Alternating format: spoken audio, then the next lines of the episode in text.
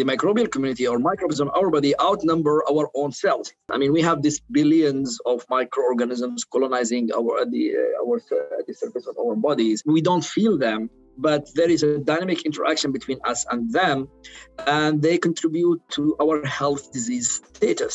Hello, everyone. Thank you for joining the ScienDist podcast. This is Akram, and I'm really excited about today's episode. As you have seen in the title, today's guest is Dr. Nezar Al Hebshi. In today's episode, he will be sharing with us information about the exciting research that he's doing, some of the challenges that faced him during the different stages of his career, and as a faculty member, he will share with us some valuable information about what is expected of PhD students and postdocs when they apply for positions and the things that they could increase their chances of being accepted in these postgraduate programs. Before we get into the podcast, I would like to ask you to subscribe and or follow. In here we talk about the science, the stories behind the research, the struggle, and the success. In the ScienDist podcast, everyone will learn something new about the science while also hearing the stories of the people behind it. I believe by hearing these stories, we can start to recognize and appreciate the efforts of these researchers. So, Follow if you haven't already, and let's get to the podcast. Hello, Dr. Nezar. Thank you very much for uh, making the time to meet me today and to join the ScienDist podcast. Um, good. Actually, it's good morning on my side. It's good evening on your side. Yeah, it is. It's it's already 8 p.m. over here. So thank you for you know getting up a bit early and trying to and you know making time for me today. Absolutely, my pleasure. Thank you for inviting me. Uh, no worries. Uh, I know you're busy, so let's get to the topic immediately. Uh, f- first uh, question that I would like to ask you about is uh, Would you introduce yourself, first of all? And then would you, in a few, like as simple as possible? I know I've, I've, in the couple of days of that uh, proceeded today, like in these last three days, I've, I've read a little bit about your research and I know how complicated it can get. so please try to make it as, as simple as possible so everybody could understand your research and what do you do in your lab? Sure. So my name is Nezar Al Hebshi. Um, uh, I was born in Sana'a in Yemen in 1975, where I did my uh, uh, school and undergrad education. I uh, actually I was I was trained as a dentist. I obtained my uh, bachelor in dental surgery degree uh, in 1999. Mm-hmm. So I spent all my life, uh, first years of my life, until I was 20 years, 20, 26 years uh, in Yemen. And then upon graduation or obtaining my dental degree, I practiced for one to two years as a dentist. Um, and I think I was doing fine um, in, in, clinical practice, but then I was very passionate about science, so I was seeking uh, opportunities of continuing my higher education. So um, it was not easy. It was not easy at all. Uh, I tried everywhere, but I was then fortunate that uh, during my my my dental program when I was a third year student, we had the visiting professor from Sudan. Uh, his name is uh, Professor Ali Idris, and he was teaching us uh, oral pathology. And I think I did fine with that course. He, uh, he was impressed, and um, uh, he kept on coming every year. When I when I after one year of graduation, he came back and he was uh, he felt sorry that I was not able to to get any opportunity to continue my education. And at that point, he had some connections with. Uh, with uh, with uh, institutes in Sweden, in Norway, because uh, there was an ongoing collaboration between Sudan and, and, Norway and so on. So he said, "Would you would you like to try um, to apply to the postgraduate uh, program in Norway in the University of Bergen, and I, of course I said yes out of. Uh, uh, the, I mean, I was disappointed. So yeah. we completed. He he took the the last copy of application from his bag. It was it, it had also a coffee stain on it because that was the last one. So. yeah. yeah. did that and we sent it to to Norway by mail. There was no uh, hardly we were using emails at that point. And fortunately, and he wrote me a very strong uh, uh, recommendation letter, and uh, I got it. So uh, I got the acceptance. I was very happy. I initially applied for uh, for um, uh, a seat in the oral pathology department, but it was already full. So they said that the spot in the oral microbiology. At that point, we even didn't hear about this area of specialization in Yemen. We know microbiology, but microbiology. oral microbiology would be a specialty within mm. within dentistry, and I think it was yeah. So I I, I accepted it, and I uh, moved to Norway uh, in 2001, where I started my master's bridged directly to PhD. So it took me like four or five years to uh, finish my PhD. Um, yep. So um, I defended my thesis in December 2005. Uh, the thesis included uh, already at that point four published uh, papers, and the work I did at that um, during my PhD was on the effects of of qat chewing on oral microorganisms and how uh, um, I, I, wouldn't go into the details of the results because many people wouldn't like to see what the results are. Um, they uh, wouldn't like it. Uh, in a way, because many people would expect that I, uh, and this is my was my hypothesis initially that qat would increase the levels of pathogens, will uh, induce microbial changes that are um, pro-peritonitis and so on. But what I found was the other way around and I mean, I mean that that yeah. was uh, that was biologically uh, plausible because qat is is a plant, and plant has lots of antimicrobial uh, compounds and and, and uh, so it was it uh, i mean eventually when you go into the science it's not surprising to know that or see that qat would have antimicrobial properties and uh, so this is what i found in uh, and because it has also lots of tannins and and phenols so um, um, uh, we found that uh, I found that it uh, it inhibited the activities, the activity of the bacteria that causes dental caries or cavities, and so on. Anyway, so that was the work that I did during my PhD, and it was published, uh, and it continues to be cited until today. Um, and then I, I, I think that's pretty interesting, you know, especially for people and you know people who are completely against qat and you know the habit of chewing qat is one thing but you know scientifically proven facts are another thing so and exactly. it's a fact right and i made that argument in the discussion that i mean science is science and what we see and what we discover we have to report it and um, and I use the, the the, the snake's venom as a, as an example. It's it's it's it's it's, it's, it's lethal. Yeah, uh, kills. But see how many medicines we derive from that from from from this you know. So that these are two separate issues, right? Yeah, um, I I have I have a comment about when you defended your PhD. Your your PhD. I heard that you did it in classical Yemeni clothes, right? Yeah. So just the idea came out of blue, uh, and I then I, I uh, although I was born in in Sana'a and raised in Sana'a, but because we are originally from Aden, from the south part of Yemen, and uh, wearing jambia is not a tradition. So even in, when I was in in Sana'a, I was not. Uh, wearing I, I, didn't used to wear jambia frequently uh, mm but this came to my mind. Well, this is a, a, a unique opportunity. Why don't I dress in in, in Yemeni uh, uh, custom? And I uh, and I asked the university, is that okay? They said yes, but I didn't have jambia, so I called. yeah. To buy me one and send it by DHL, and we were only one week away from from my PhD, like ten days away. So he did. He went to Bab el Yemen and he bought me one uh, silver one, which, which, was really nice. So he he wanted that to be as a also as a gift, not not only like a something that I uh, would wear. Who who bought who bought it for you? My father. Oh, your father. Oh, nice. That's a nice gift so for a PhD uh, graduate. Uh, he packed it and he sent it by DHL. Mm-hmm. And until the day just before the defense, he then arrived. And I was following the, the tra- tracking it. And I found it just reached the hub uh, close to the airport. So I called them I am driving and coming and picking it. Don't don't don't don't send it out for delivery. So I drove. Uh, it was winter, December in, in Norway, very cold, snowing.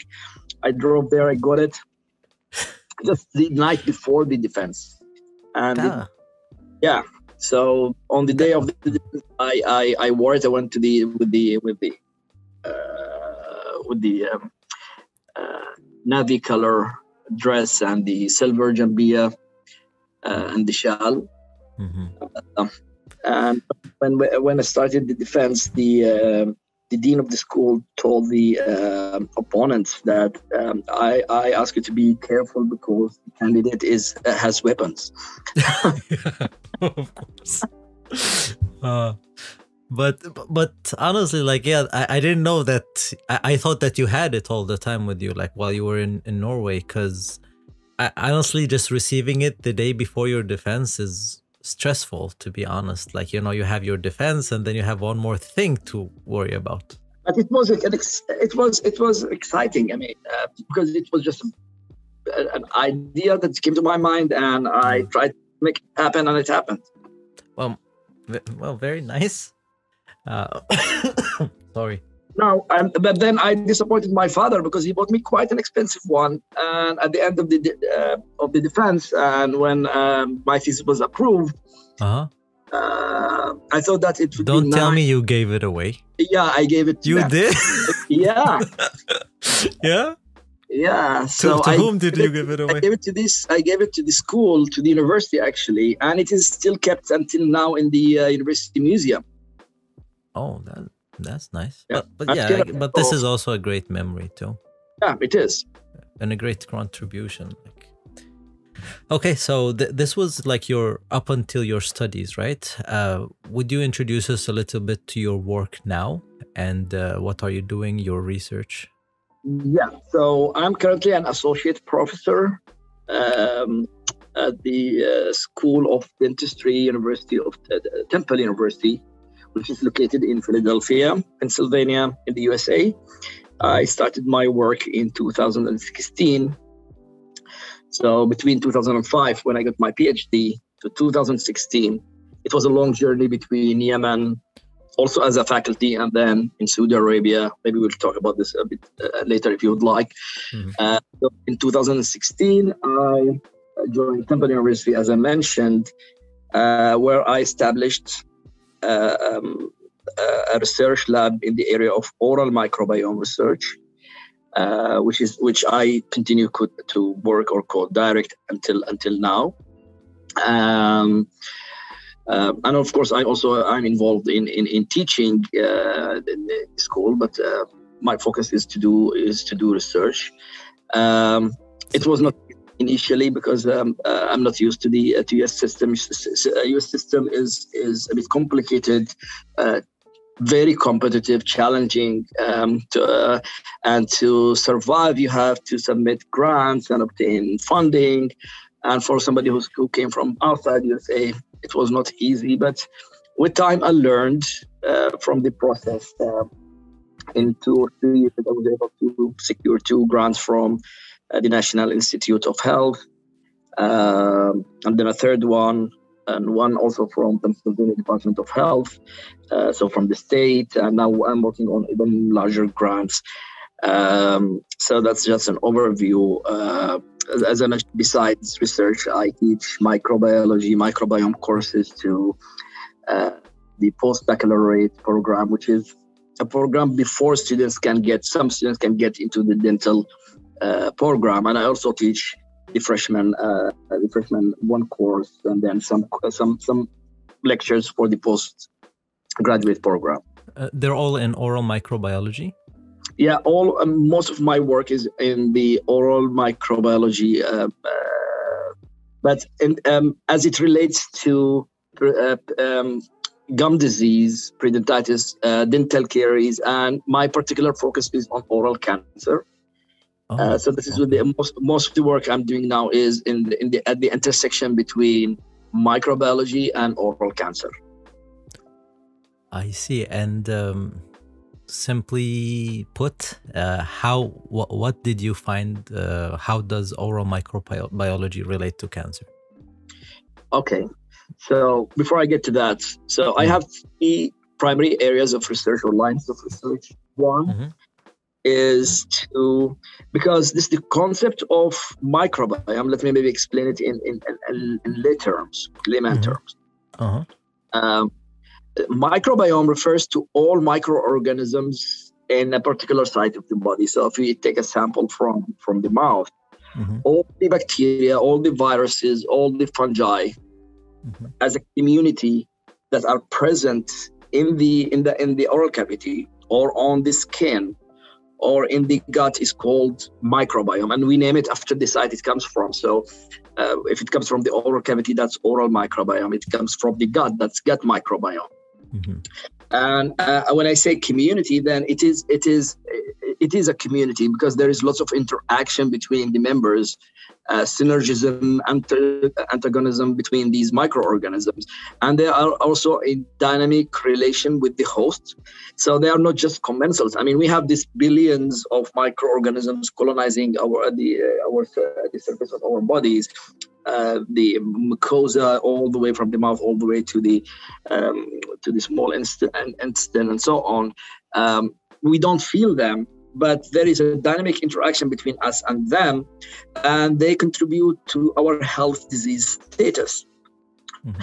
Uh, uh, not in the classical sense that uh, uh, uh where uh, the, the, our classical understanding where one pathogen would cause disease like ma- malaria will, co- will be caused with the with with um, uh, with a protozoan or whether um, cholera will be caused by a bacterium or HIV will be caused by a virus, uh, these mm-hmm. single pathogens. Now, I mean, now, now in the context of this microbial community that lives with us, because their number out, uh, their number out, out, or the uh, the the, uh, the microbial community or microbes in our body outnumber our own cells. So for every human cell, there are ten uh, bacteria uh, and if we if we okay, if, I I didn't know that. Yeah, and this is very interesting imagine. So um, and if uh, uh, that's only for bacteria. So if you include the viruses that would be even more. Uh, so we are wow. more bacteria in terms of number than than human cells okay. This is this is quite interesting. Interesting. Now now even yeah. more interesting that for every human gene there are 100 bacterial genes. So imagine i mean we are now described as um, a super organism who, whose features or, or, or behavior is, is not just the, the sum of our genetic makeup, but uh, also of, the, uh, of us and of the bacteria and microbes that live with us. Uh, so these microbial communities, or the, what I call as microbiome, interact with us. And there has been great interest in, in, in, in the microbiome. So the, uh, the, the concept re-emerged in this special context in 2001. And since then, there has been great interest in understanding the composition and the function of this microbiome, how the, these microorganisms look like, what are they, and how do they function, and how they contribute to health and also disease. And we have had an explosion in the number of studies that show, demonstrate that um, the microbiome contribute to all diseases you can think of. Diabetes hypertension cardiovascular diseases inflammatory uh, autoimmune diseases uh, hypersensitivity allergies uh, neurological disorders. Of course in the uh, in the oral cavity we have periodontitis and dental caries and then cancers. Uh, almost every type of cancer have been linked in one or, or, or in a way or another to the microbiome uh, because studies demonstrated that people who have cancer have different microbiome than those who do not have cancer. So the conclusion is that the microbiome contributes to the risk of developing uh, uh, cancer and that by intervening we can reduce we can or by intervening or changing the microbiome we can either prevent or help with the treatment of, of, of cancer. intervening in the sense of uh, what, like suppressing certain microbiomes that are right. present in the oral cavity, or strategies for for modulating the microbiome. Uh, can, can you repeat that? Because I think modulating modulating oh. the microbiome. Okay. Okay, so there are different strategies to modulate the microbiome. One one way is to introduce uh, the good bacteria, which we call them as probiotics. That's one mm-hmm. way. Or to add nutrients that encourage the growth of good bacteria, we call these as prebiotics. Uh, nowadays, uh, there is lots of research going on with fecal transplants. So we can take a fecal transplant from a healthy donor and give it to a diseased person to help with I'll give you an example. And I saw uh, I, came, across a paper where they uh, they saw that supplementing immunotherapy in in cancer in melanoma patients with fecal transplants increases the response to treatment. So this is just an example of how um, how modulating the microbiome can uh, improve treatment outcomes in, in, in patients with, with cancer. Uh, this is on the treatment side, but also um, understanding the role of, of, of the microbiome in early stages uh, provide us with, with, with opportunities to identify diagnostic uh, biomarkers, early diagnostic biomarkers, prognostic biomarkers, and also uh, prevention targets or tar- targetable um, markers, biomarkers that we can use for prevention of, of cancer. Uh, so this is all um, this is all an overview of the uh, broad overview of the research ongoing uh, on the on the oral, on the microbiome and, uh, and and cancer. In my case, I am focusing on the oral on oral cancer or oral squamous cell carcinoma. Type of, mm-hmm. of that happens in the oral cavity uh, which is classically, I mean, the risk factors or the causative agents are known. Um, the, the major risk factors are smoking, tobacco, tobacco uh, uh, use, alcohol consumption, and um, uh, one type of viral infection called the human papilloma virus. Mm-hmm. But there is now more and more evidence that also the oral microbiome or the microbial community can contribute to the disease process, which is the focus of my my my research. So, squamous cell carcinoma is a type of cancer that is related to tobacco chewing, ch- tobacco, chewing tobacco. Sometimes right. I become dyslexic. I mean, all forms of right. uh, of tobacco use. So, right. smoking, um, uh, chewing tobacco, snuff, dipping, all these forms of the, the reason the reason I mentioned it is because before moving to Japan, I used to work in Al Thawra Hospital as an uh, in the department of oral maxillofacial surgery, and it was the number of cases that used to come with oral cancer, like squamous cell carcinoma, ca- like cases. We would weekly have one patient at least that's coming from other cities like, uh, you know, Hodeida. And the, the numbers were like scary. So I, I really hope that you know with your research it i don't know we, it will be possible to kind of figure out a way to maybe detect cancer a bit earlier and easier for these people yeah for for for oral cancer in yemen the situation is similar to sudan and to india where the primary risk factor or the i would call it the I would call it cause, not just risk, risk factor, is the use of smokeless uh, tobacco products. Tobacco yeah. uh, which is highly prevalent in Yemen. We have the what we call as Emma, and they and back in, in Sudan and in India they have lots of other uh, varieties. Uh, they are the major risk factors. So, um, and, and in the absence of control over the production of these products, I mean, it's not easy to ask people to stop using these products. Uh, they are already using it. Um, uh, uh, better is to uh, to have policies and regulations um, uh, that prevent people from using these materials? process because there are ways to treat these products to reduce the content of carcinogens in them.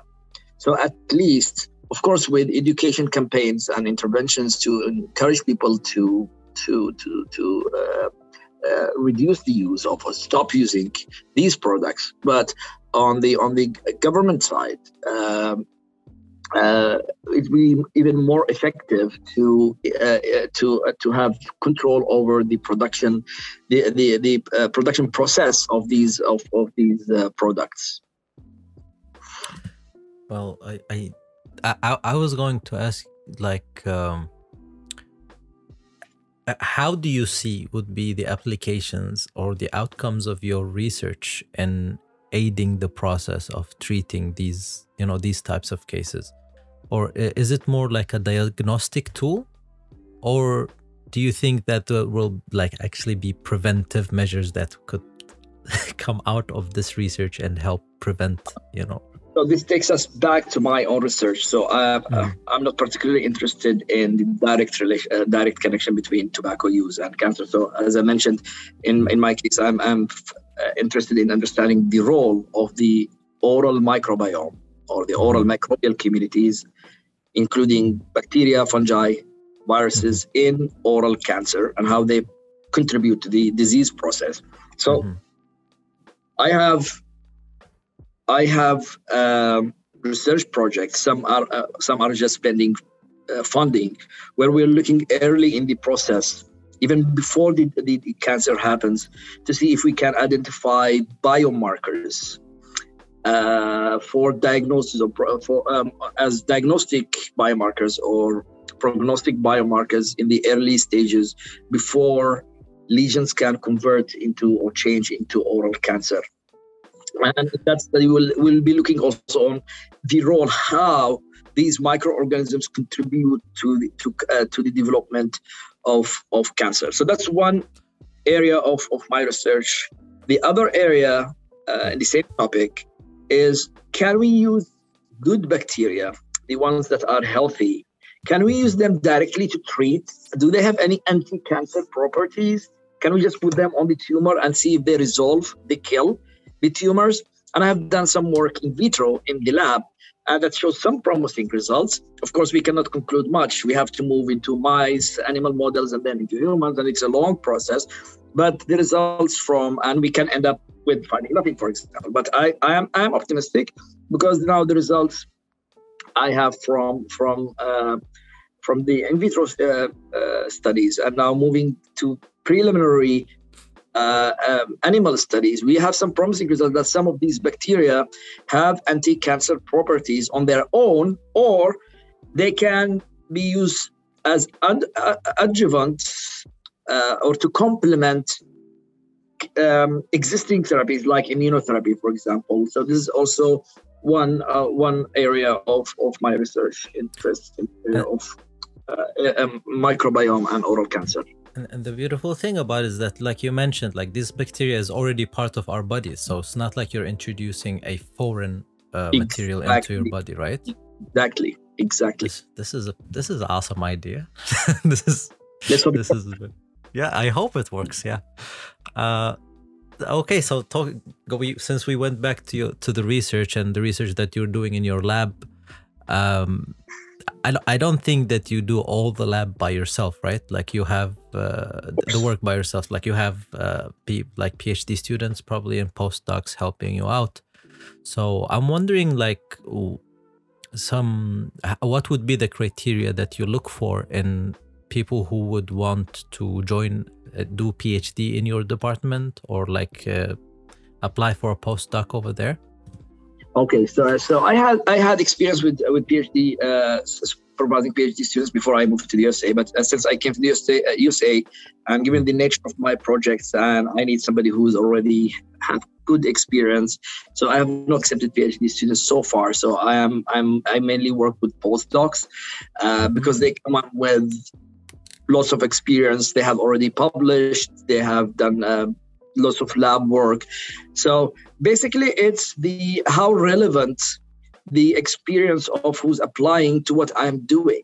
So I would receive lots of good applications in terms of the uh, university, uh, the university from which the applicant received their PhD, uh, how many papers in what paper and what journals they publish their papers, um, uh, and with with an interview based on how they seem to be uh, uh, um, knowledgeable and uh, aware of the details of the different techniques that they worked with.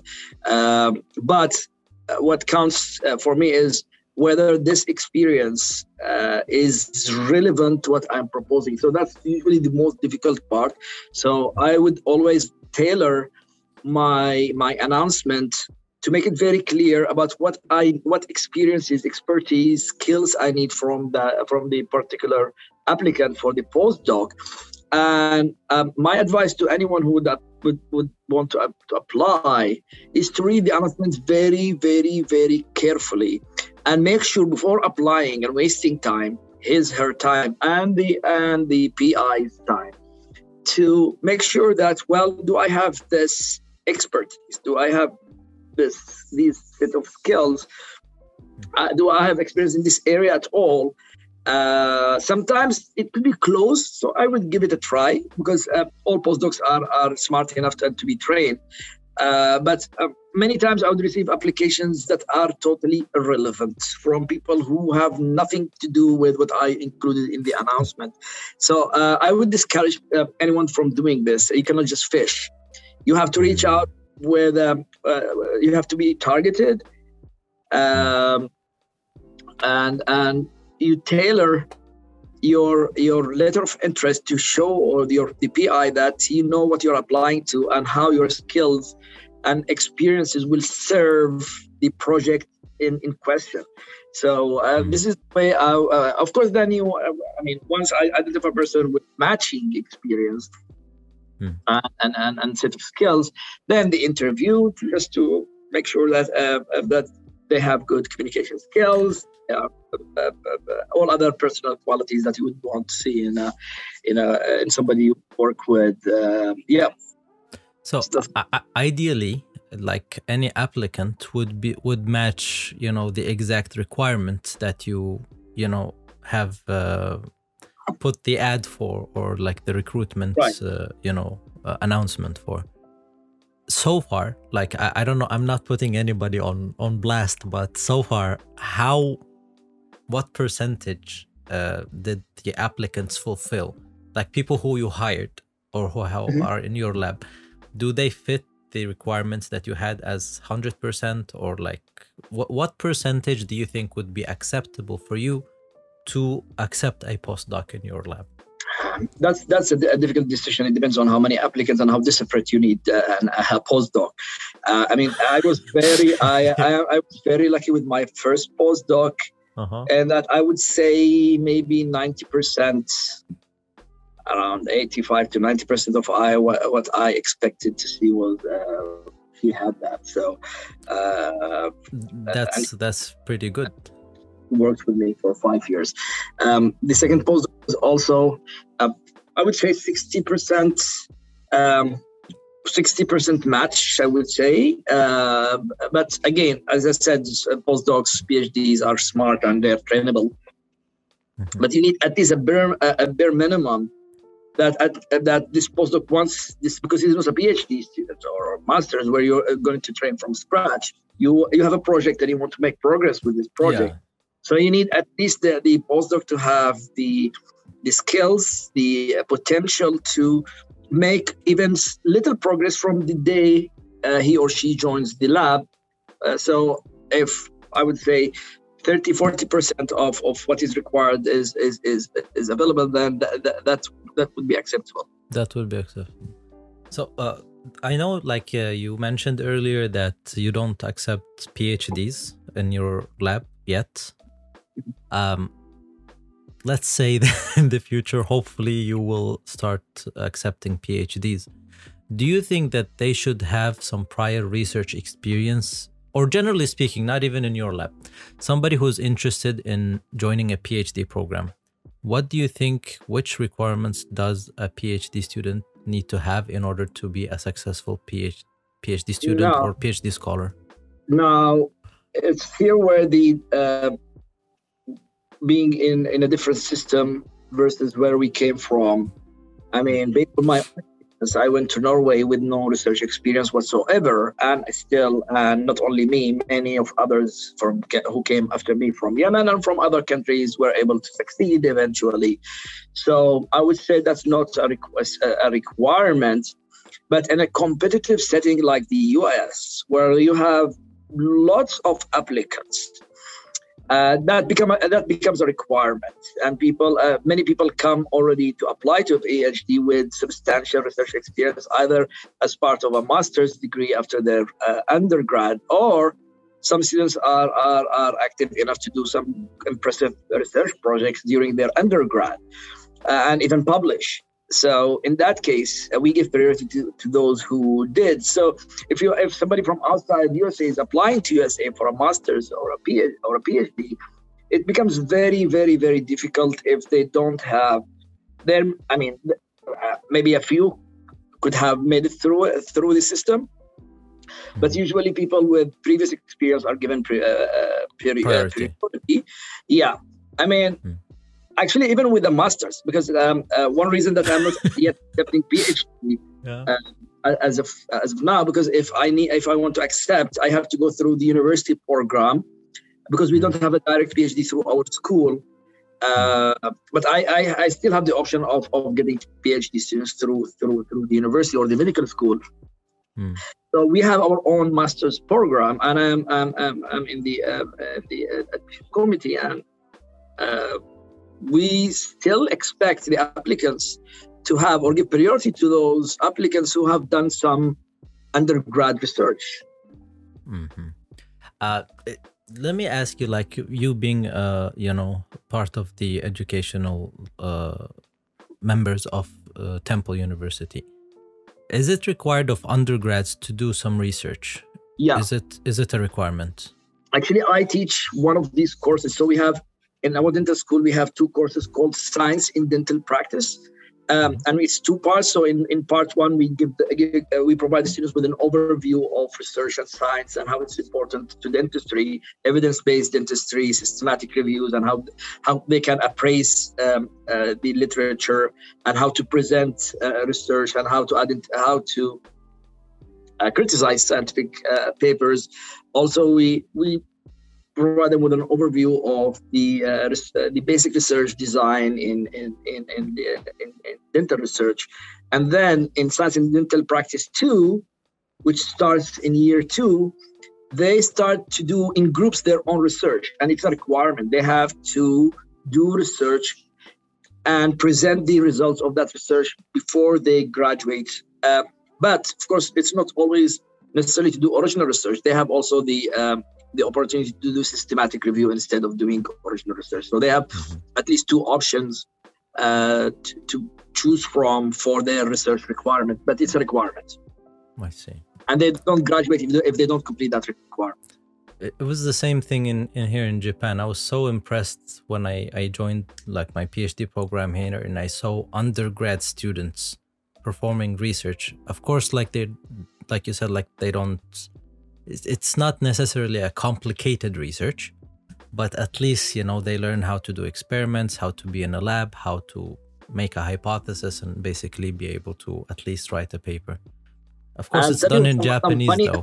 funny, some, some uh, story about this because when I was a fifth year student uh, in, in Yemen, and the last year in the dental program, Hmm. and some of the visiting uh, professors uh, suggested that we, as an option, we can do some research. And then it was not serious about it, but I liked the idea and I wanted to do something.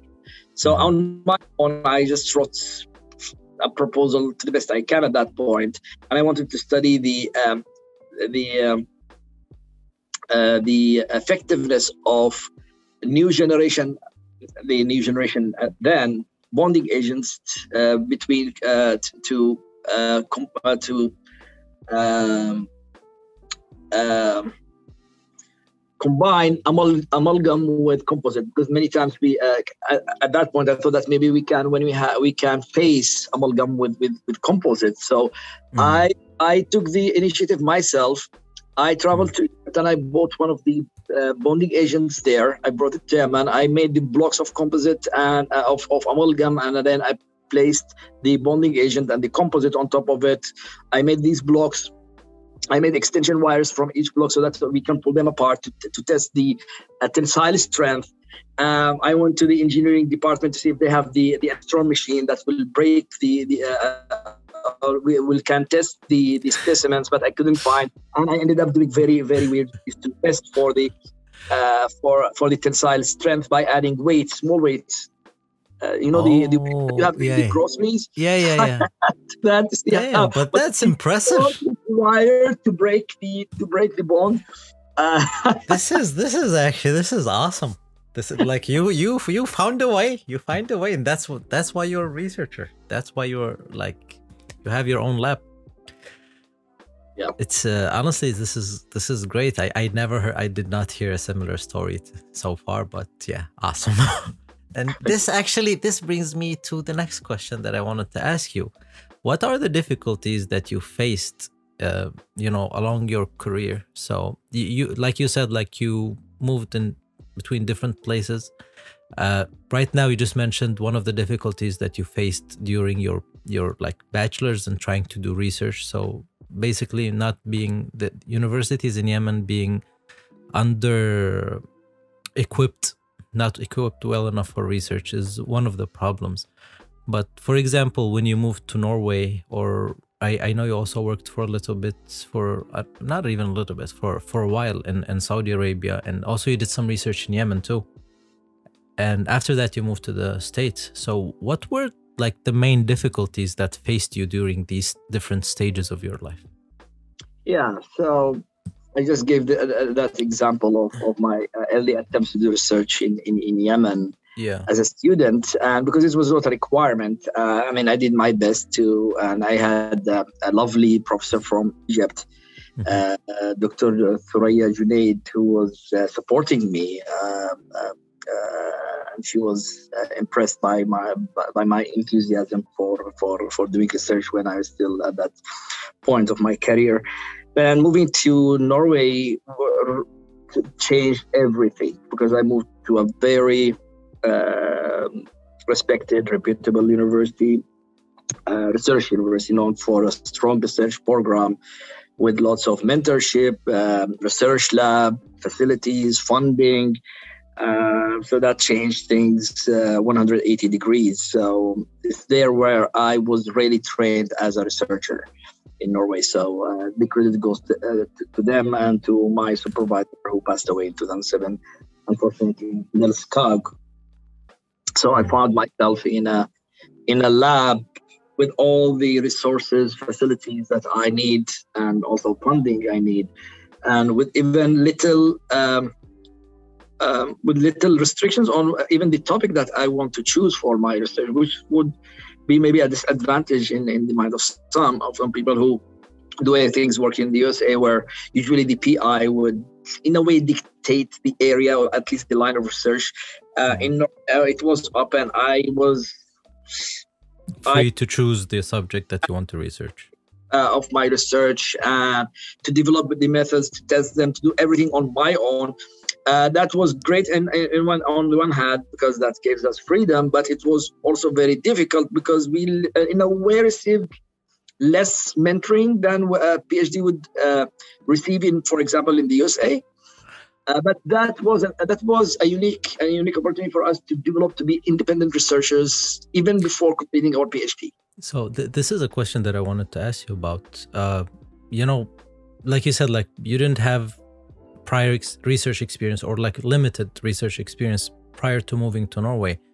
Uh, what were the steps that uh, you know your university in Norway took to train you as a researcher? I, I uh, is the official first of all is the official language English in, in the lab yeah, or in the program? I mean, uh, the official the, uh, the, official language in Norway is Nor- Norwegian, and it's the, yeah. it's the it's used throughout graduate and specialty programs as well. But for, for the postgraduate, the masters and the PhD, because these are international pro- uh, programs, then um, these are in English language. So educational materials, everything was in English. Yeah, yeah, yeah, yeah. I mean, as oh. part of the program that I was admitted to, everything was in English. So mm-hmm. um, yeah, so I studied through an intensive six months courses, mm-hmm. really heavy courses, uh, from all the way from nine to three uh, every day for the first five months, where we where we had uh, large dose of of, of uh, basic concepts of uh, or, uh, of research or the principles of research.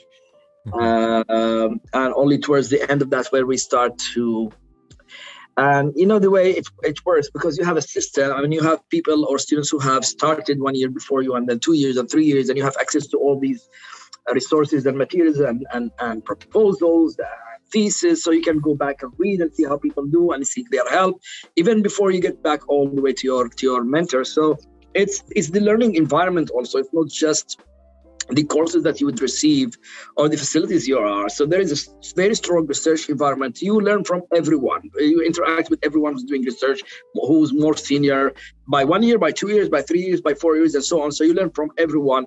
Um, so things things uh, eventually work out for you. So uh, and I think this is this is the difference between. Um, so it's not about just funding and and even uh, access to equipment is the research environment in terms of expertise, uh, researchers, uh, research teams, uh, um, very established PIs that you can connect with, learn from. Uh, that makes a difference between, although Saudi Arabia has now changed a lot and they have made huge progress in the in, in the area of scientific research. But when, when I moved, uh, of course, in Yemen, the experience was was um, although exceptional, uh, what was ex- exceptional that I was able to establish the first research lab in Yemen between 2006 and 9. That was uh, so in 2009 the lab was ready, and that was mm. uh, uh, at the University of Science and Technology with direct support from uh, Dr. Uh, Dr. Sinan uh, Tarat Sinan Abu Luhum. Mm-hmm. May, may, his soul rest, rest in peace. Um, we established the first molecular research laboratory in Yemen, and it's there where I also started, uh, um, did lo- lots of work as an independent researcher, and I had I supervised master students and PhD students. Uh, but we had lots of challenges with funding. We, we, we were able to purchase the equipment. We had a, a very uh, quite well equipped lab, but we were uh, we had difficulties, extreme difficulties with funding, uh, funding, and then the lack of research environment. Basically, uh, you are on your own. There isn't anyone you can really learn from, or interact, or team with, or collaborate. It was, it was, but still was productive given the circumstances in the country. But as you know, the situation in 2011 deteriorated. Um, uh, power outages, um, uh, everything didn't. It, I mean, it didn't work out. I mean, we were trying to push hard, but even I mean, you can you can handle doing small experiments with even out of uh, out of pocket money, but you cannot uh, work without electricity, for example. So, but uh, from from from what I understood from you, you did molecular biology experiments and uh, like primers uh, materials yeah, for this kind of yeah, things so are did, very expensive. They're not. Did, yeah. we did we did sample genotyping. We did lots of PCRs, quantitative PCRs, real time PCRs.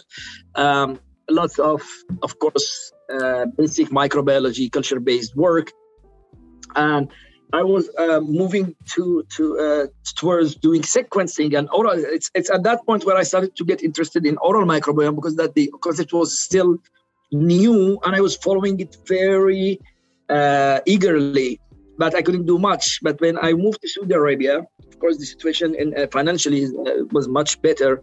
Um, there were opportunities for funding. Um, so that changed trajectory in a ways. Um, uh, I was able to fu- uh, to get some funding and uh, do higher quality research projects. Enabled me to do in, um, colla- um, um, establish collaboration with with researchers from the USA, from China, Malaysia, uh, Australia, and so on. And we published a number of good papers. Uh, but still, I missed the uh, the uh, the still the research environments where you ha- where you're living among big teams of researchers and PIs, where you can interact and learn and and uh, uh, basically it it was still individual efforts. Although you receive the funding, but you don't see the institutional aspect of um, of research um, the, the, way you see it here in the West and in the USA. I'm sure that mm. things have changed a lot from from that from that time because Sweden has been developing very quickly, uh, very impressively, and I'm sure also the uh, the situation is, is is even better in bigger universities like King Saud University and King Abdulaziz. Uh, but still, um, this uh, this the system in the USA is very robust, uh, very supportive, very efficient uh, when it comes to research. So uh, it has been a pleasure for me, and I have learned a lot since I I came here in 2016. I, uh, in I think in 2015 I had an internship in Stanford in the sleep and circadian lab, and one thing that shocked me is like like you said like it's it's like you see researcher all over like brainstorming is amazing like exchanging of ideas was amazing. But one point was like you said it's pretty competitive and they said that every year they have labs that are closed for lack of funding. Right. but that is that was i was like this is stanford and they're closing down labs so right that, right. that was one of yeah because uh, when you apply to uh, to, uh, to to funding, submit grant applications to, for example, uh, the National Institute of Health, the uh, success rate is sometimes 11, 12, 15 percent, at the best 20 percent. So, which means that out of 100 applications, only uh, 20 20 is gonna work. Wow. And many times you have to submit your application twice and i've even tried to improve it and add more and more. Um, and the review process is very brutal. Uh, uh, I, I, have not experienced uh, this level of scrutiny in, in review uh, back back in uh, for example Sweden maybe or even in, uh, in in my collaboration with with with researchers from from Europe also they have the same impression that the scrutiny of the review process in the USA is even higher or more stringent than it is in in in Europe and, and in Australia. So uh, it is it is very tough. Yeah so th- I think this we during this conversation like we talked about different difficulties and probably maybe the, the difficulty that you've facing in in in US is this part is the you know the the funding part. Uh huh. Isn't it? Say it again uh, because you you uh, you disconnected for a, a few minutes. Okay, so sorry. So uh, I, I, in in the beginning of like uh, our like uh, my last question was the different difficulties that you had during different stages of your life. So probably with with this stage of your life is like the the basically the funding process of you know being able to fund your lab. Right.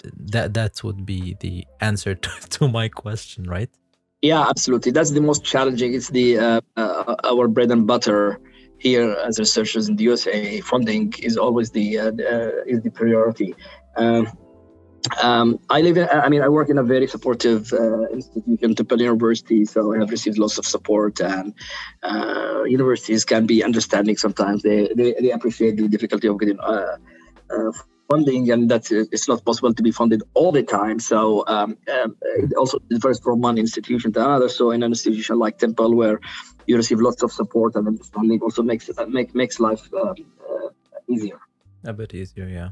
Mm. So um, my, my next question mm, my next question is sorry.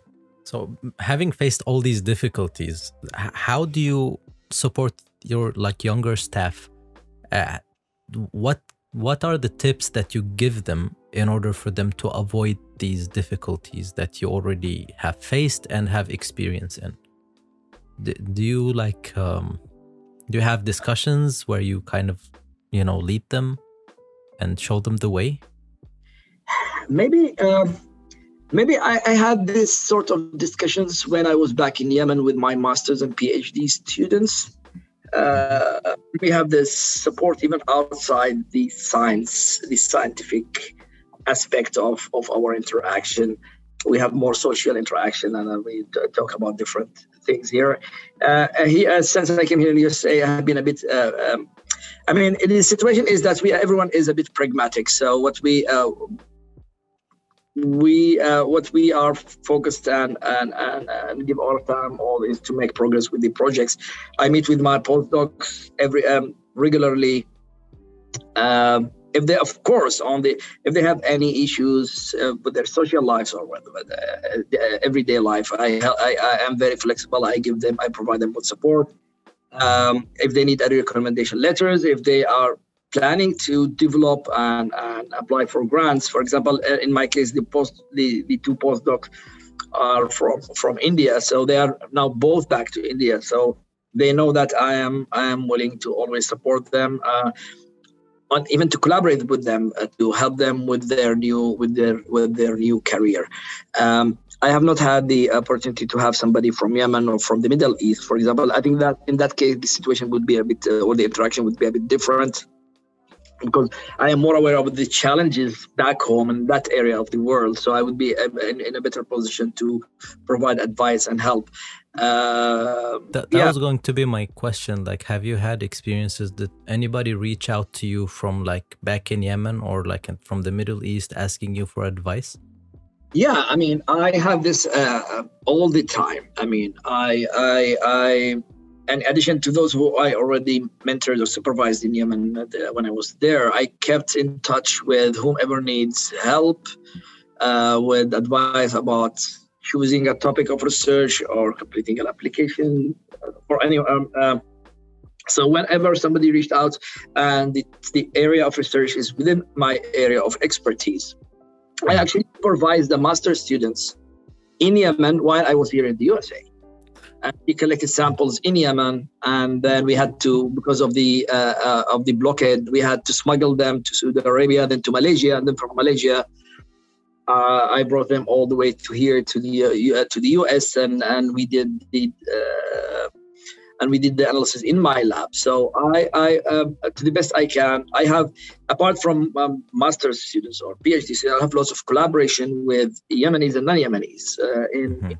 Arabia uh, in um, uh, uh, basically in Saudi Arabia. Um, but I'm always open to to collaboration, and of course, anyone would reach me with with advice or or or support in in my capacity, and, and, when I have the time to do it, I I do it with with with no hesitation. I, I do appreciate having somebody like you, you know, somebody with good background in research who's actually making it in the world as a dentist and a researcher. There, I for so, for some reason I have no I no idea why, but like dentists are expected to work in dental clinics and in hospitals, and not really be you know kind of moving into research. This this one thing like it, it always confused me, but like you're a prime example that dentists can and will be know part of, of research in the world.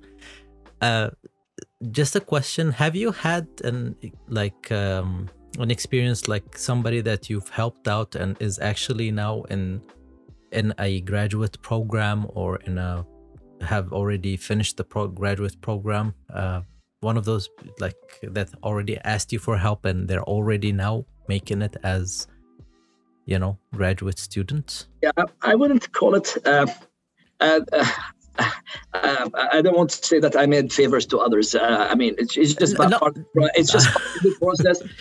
yeah, part of the process because I was the first, for example, to be uh, to be in Norway. So. I sort of facilitated it for uh, uh, for a few after me who were able to to come to the, because I was the first to be to Norway. Mm-hmm. So when I completed my my PhD and went back to Yemen, I I held. Um, uh, um, to establish relationship between the two institutes in Norway and Yemen, and they signed a memorandum of understanding through which mm. several uh, students were able to go, and they are all completed their uh, their PhDs, and they are now either working as postdocs or faculty. One of them is now a dean in, in one of the universities in, in, in Norway. So uh, wow. yeah, so that's that's just an example of how, how as you move you can I mean, you you make your way, and you leave, leave the door, doors open to the others. Uh, yeah. Okay, so I think I've already taken a lot a, a lot of your time today. So final question with two parts is that what would be your advice to you know young scientists maybe from the yemen or middle east and uh, you know developing countries so what somebody who's interested in research, what would the resources that you would recommend to them? Okay. Um, I mean, I'm very impressed by the enthusiasm and hardworking uh, people in Yemen uh, who, despite the situation, continue to uh, work very hard to continue their education after the uh, after the undergrad or after obtaining their bachelor degree. Fortunately, uh, although not not the best or not the ideal programs, but there are some masters and PhD programs in, in, in Yemen. So those who do their best to get an opportunity outside and they don't manage, then they end up in in doing research or doing their degrees inside Yemen. And I gave you an example of one that I was able to, to supervise remotely. Uh, and many do really great work, and I'm impressed. Uh, uh, these, I mean, uh, these, uh, these are um, should be highlighted as role models because they succeed where success is maybe impossible. So, yeah. Uh, I would advise people to, in case they are not able, you you can apply. There are lots of of uh, opportunities, scholarships, but they are very limited. Uh, the number of people accepted through these scholarships and it, the money uh, available for these scholarships is going down and down and down and down. So, uh, so getting accept uh, getting accepted through these pro- some of these programs is especially to Europe is very difficult, and to USA is even maybe maybe impossible. I wouldn't say that that, that wouldn't happen, but maybe out of 1,000, 2,000, 10,000, uh, maybe one would get the, the, the chance to, to, to, to be accepted um, uh, when I'm talking about the USA. So, uh, so as an applicant from developing countries to the USA. Right. Mm-hmm. Oh, yeah. Yeah. So I would still encourage people to apply to all these opportunities to the USA, to, to Europe. But again, you have to show you're competitive. So one way is if you want to get your, your uh, increase your chances. If you start with smaller research projects with areas of, of interest or unique areas of research, don't just repeat yourself or doing something that everyone has done. Uh, if you do something unique and then reach out to people who are interested in this area, so don't just fish. Um, do you increase your chance, chances of getting accepted? Well, this is coming from Yemen. Yemen has this unique or rare disease that is really prevalent, and this guy has done already some some, some research on it. Yes, uh, I would love to bring him to my lab to work. Um, this would increase the chances. Otherwise, if if there is no cho- uh, there is no choice and you're you you enroll in one of the local programs phd or master's program try to bring it to a higher level by there are lots of Yemeni uh, scientists around the world in Europe, in USA, in uh, Australia, in Saudi Arabia, who are willing not necessarily to supervise but provide some help to at least help you bring your research idea uh, or to develop your research idea to a point where it becomes uh, meritorious. So um, reach out to people. Um, don't get disappointed.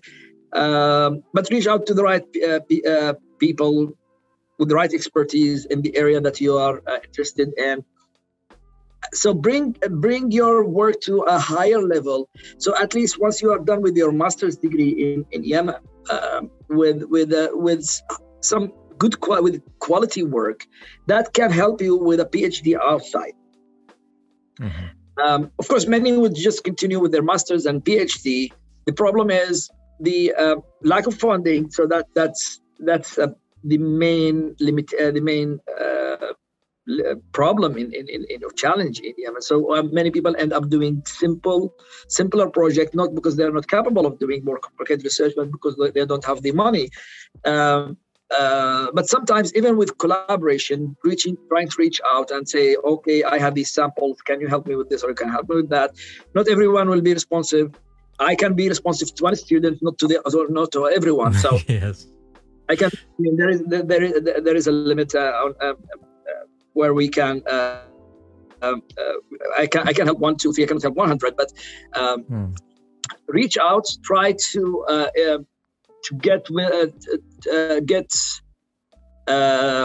with your project to the best level, to the higher, to the highest quality possible, with in in that setting um, and the world now is open, so you can learn a lot without traveling anywhere. You can learn um, about the um, uh, about the basics of, uh, of, principles of research, um, um, basic statistical analysis, uh, the basic study designs, and everything you can learn online. There are unbelievable resources that are maybe better than if you're in one institution because you can diversify. So you can watch the best of the best from everywhere.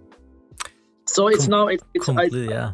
Back, you're back home, so it's uh, uh, uh, uh, uh, at our time we didn't have all this access to all this material online. Now it's it's endless and it's it's free.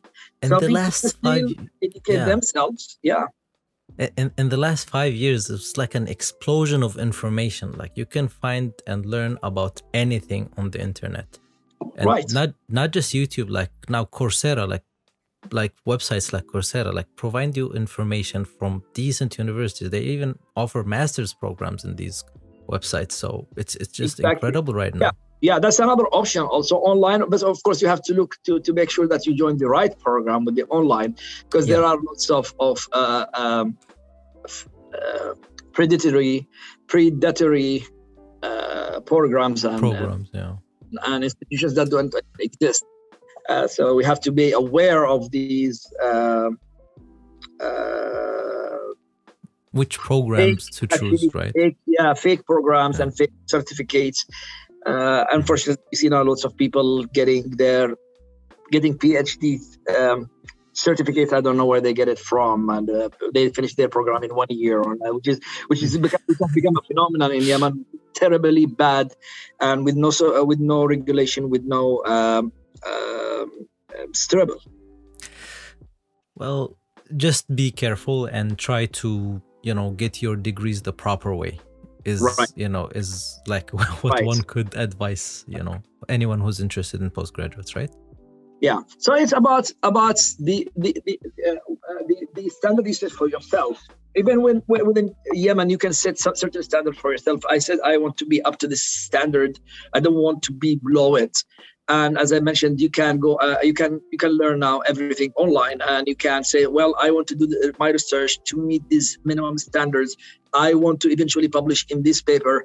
I will do my best. I will connect with my. And I am impressed by it. Now we have a generation of at least in the field of dental research, we I see a generation a generation of well-trained researchers in the University of Sana'a, University of Science and Technology, who are doing great job with even teaching the newer generation. So, um, uh, getting into this system uh, is is is key to make sure that you get proper proper training. Choose the right uh, university, the right program, and the right mentor even locally, because they are not all the same. There are really good ones who you can seek their help, and they are in turn connected with the outside, so they can help you connect, and and and and and, and, and it expands with the time. Understood. And I, I think that's a great advice and that is a very good way to, you know, finish this podcast. I, I appreciate all the information that you have shared with us today and you know the time that you have gave it they gave me today. So it was a great pleasure talking to you uh, through this. This is my first experience with a with a uh, podcast, so uh, really I thought that would be more. so I, I also learned now a lot from from from this experience. Thank you. Well, th- thank you very much. I I I hope that this will not be the end of you know uh, our our you know kind of professional relationship. I Absolutely. uh, I follow your research. To be honest, I uh, I'm I mean I'm friends with your younger brother, if you know that. So Yeah, yeah, so uh, I've been. I think I've first a, time. small, I, it's, it's a small world actually. it is, it is, and it's uh, it's it's quite incredible that now with you know technologies like this, we can have this conversation and basically do something that can help others too. So Yeah, it's because uh, I didn't I didn't know that I had uh, that uh, I, my youngest brother. I'm uh, older than him by uh, uh, nine years, ten years actually. Uh, had a friend who completed dentistry and then went to Japan and did his PhD in the dental area. And now he's connecting with me to to have this uh, uh, podcast and talk about our research, which is uh, it's, it's uh, fascinating. it's a small world, right, like you said. So, anyways, uh, thank you very much for the time that you have given us today, and Absolutely. Uh, I I think yeah, uh, thank you very much for today. So, and I will see you in the uh, hopefully in future episodes. Thank you very much and good night.